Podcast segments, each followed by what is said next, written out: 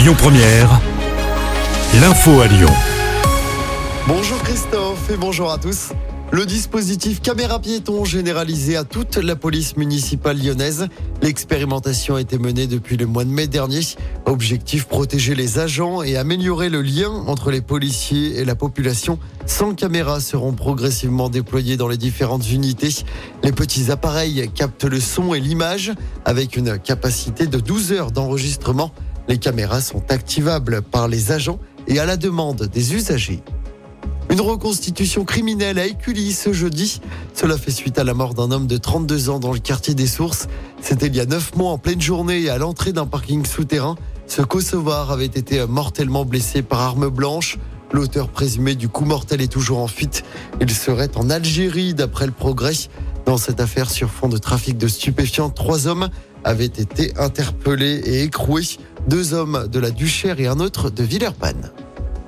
L'actualité est marquée ce jeudi par les obsèques de Dominique Bernard, professeur de français, tué vendredi dernier dans un lycée d'Arras par un jeune homme radicalisé. Les obsèques seront célébrées en la cathédrale d'Arras à partir de 10h tout à l'heure. Le chef de l'État, Emmanuel Macron, sera présent. Après la célébration, l'inhumation aura lieu dans la plus stricte intimité. Et puis le village des recruteurs se poursuit aujourd'hui à Lyon. Deuxième et dernier jour pour postuler au Palais de la Bourse.